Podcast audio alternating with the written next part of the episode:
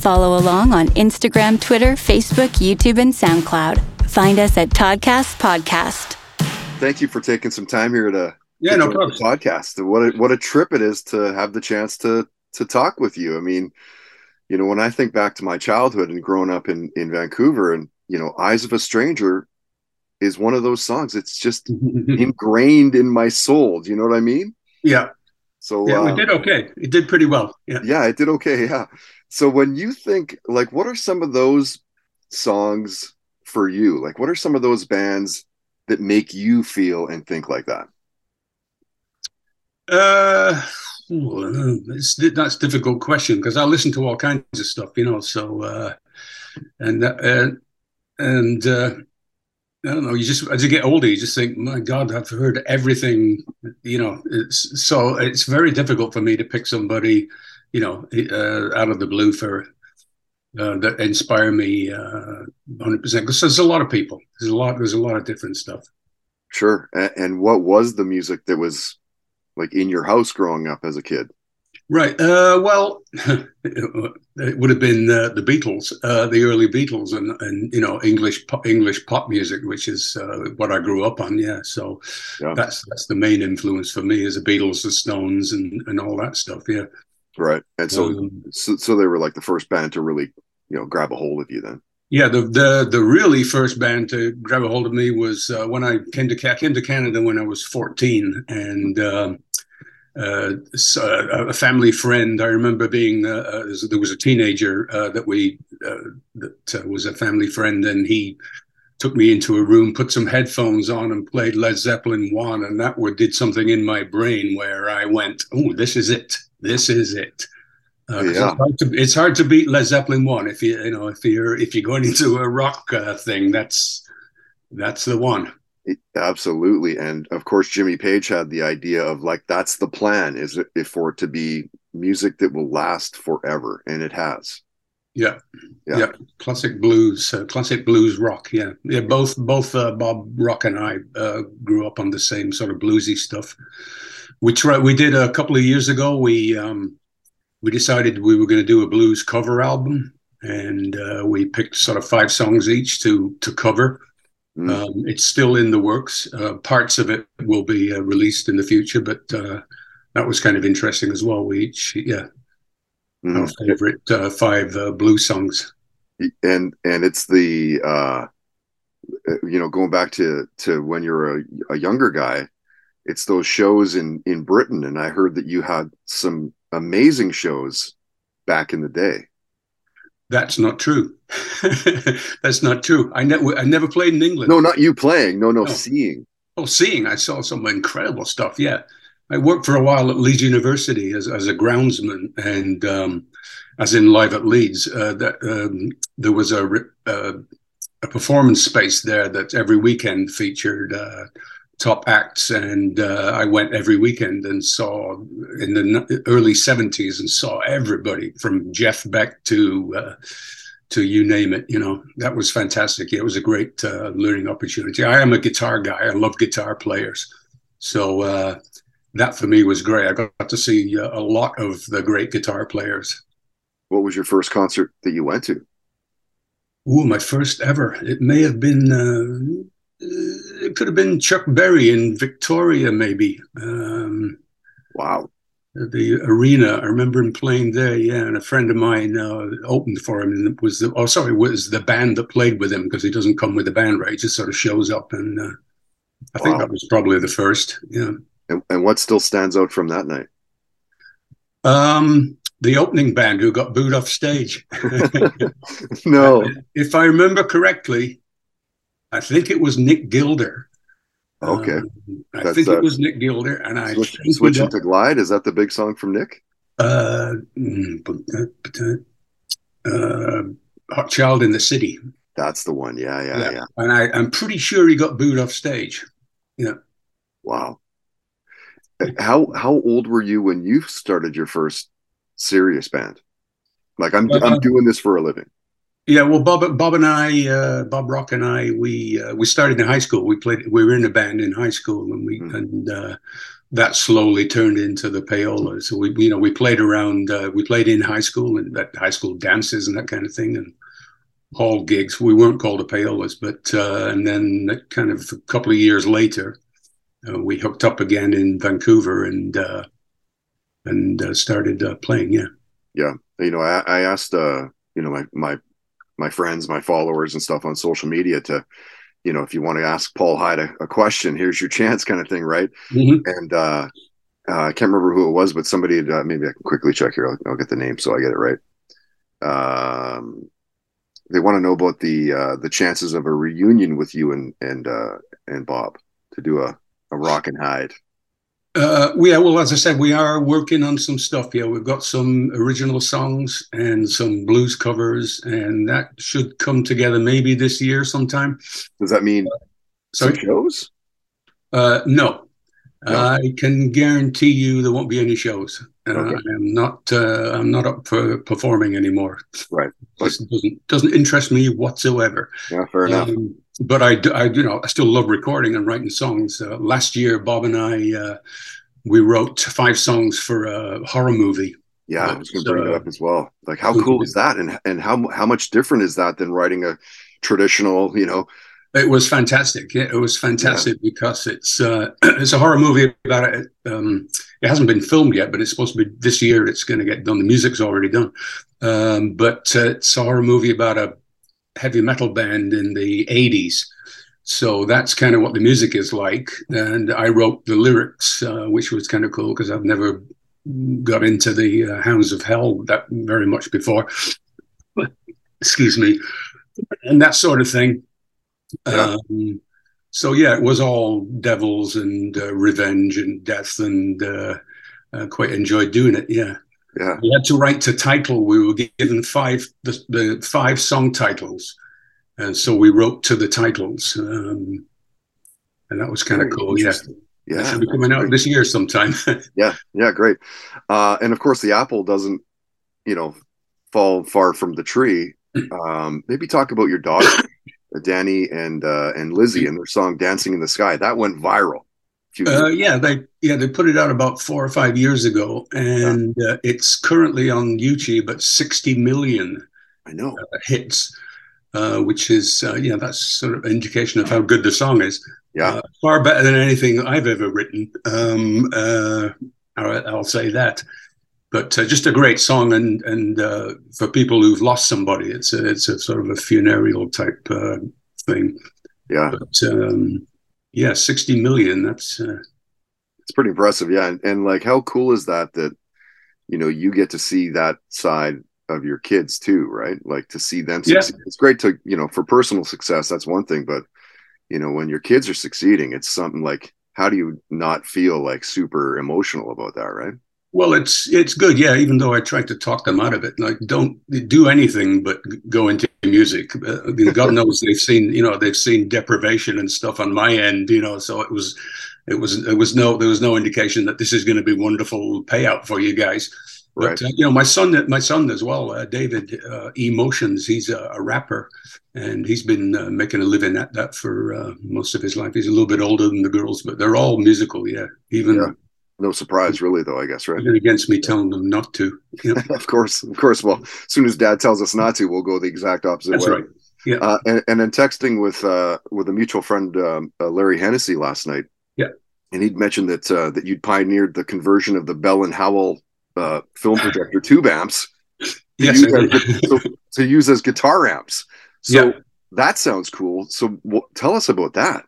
Uh, well, I was I was browsing online on eBay looking for a few years back, looking for tube amps, and I saw two. There was a place in Miami was selling two of these um, tube amps that used to be attached to 16 millimeter projectors uh, that the Army and Navy used in the states, and uh, they were removed from the projectors, and they just looked cool to me. They looked like sort of briefcases with a with a speaker stuck in the middle.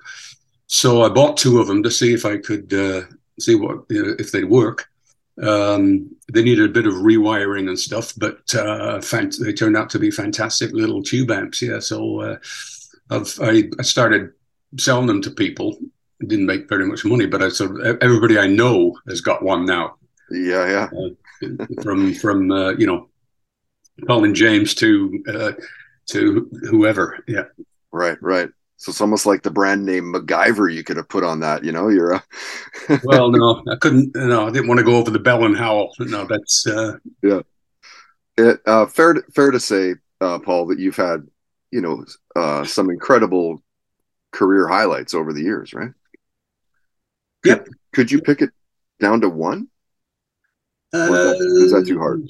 Probably, probably was uh, the last time we played at the Commodore. Uh, my mom and dad were there. My dad's passed passed away about three years ago, um, but my mom and dad were there, and uh, it was just something about the night. It was uh, uh, more or less said to Bob, uh, and his his mother was there as well in the audience, and I said this could be the last time that they see us play. Period.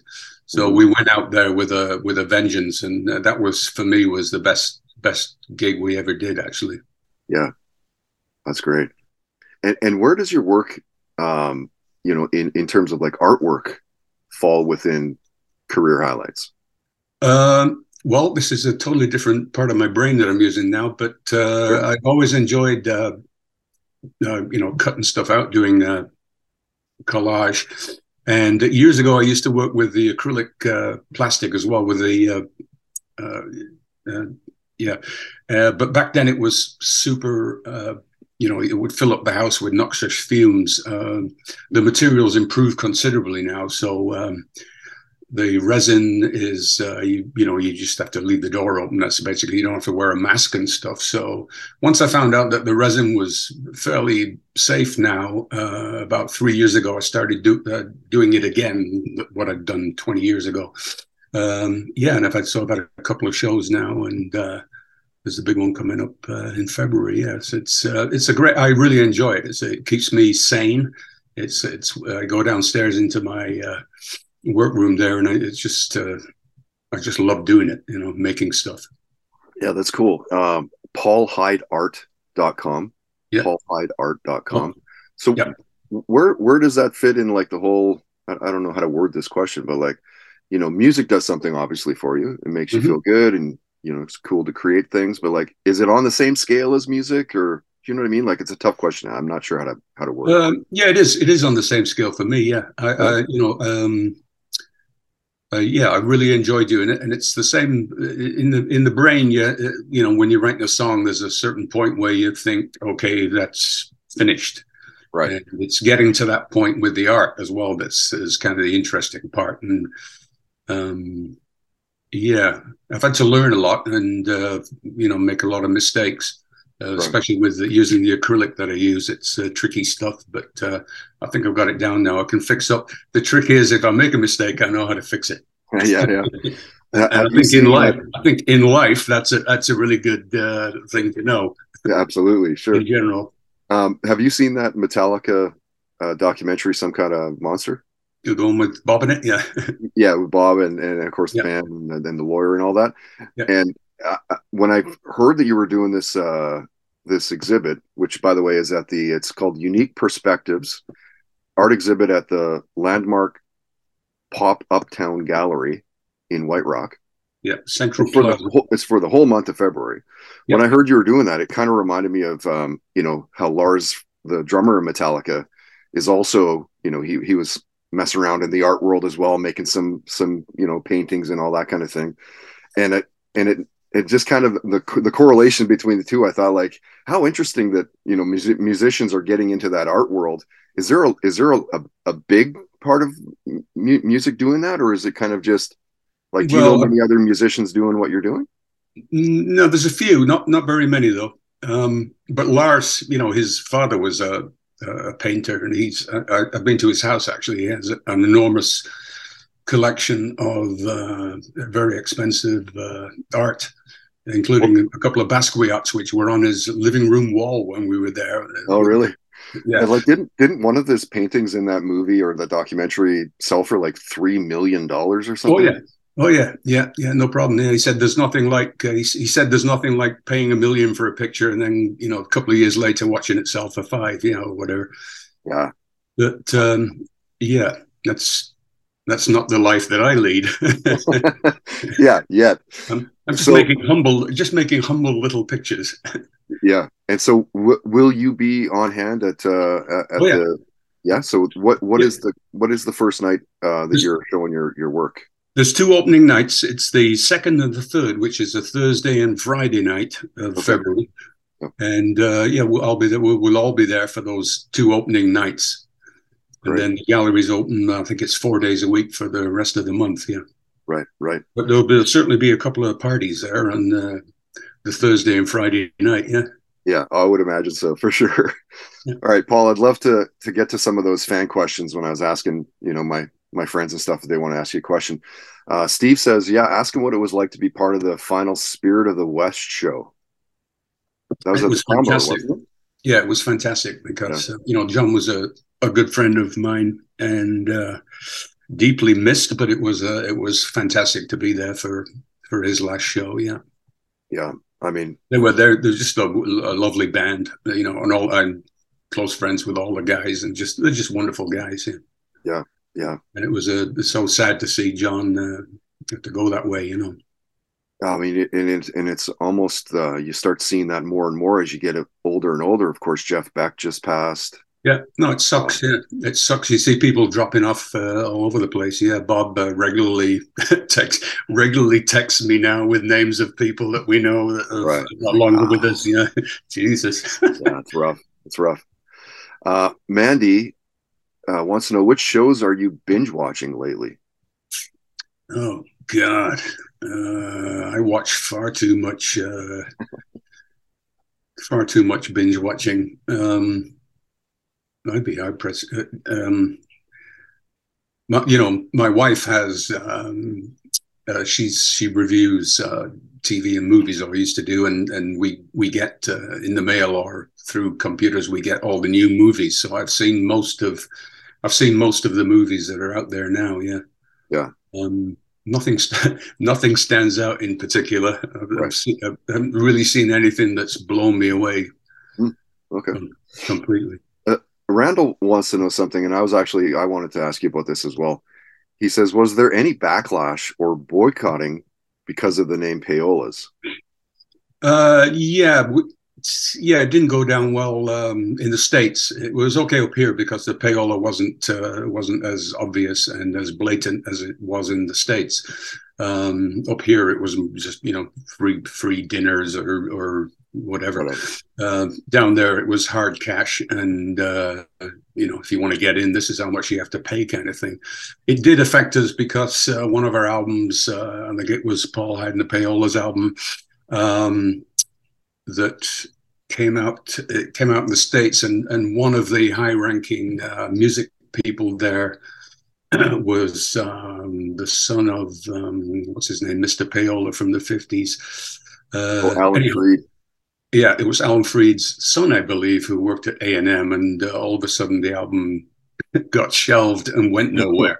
that could have had something to do with it. And and was that like specifically when you picked the name Payolas? Uh, you, you, were you were thinking about that, right? Like oh yeah, yeah, yeah, yeah. That's that what we yeah that was we thought that originally. Yeah, that was sure. because it uh, just as a as a as a finger up to the music business. Yeah.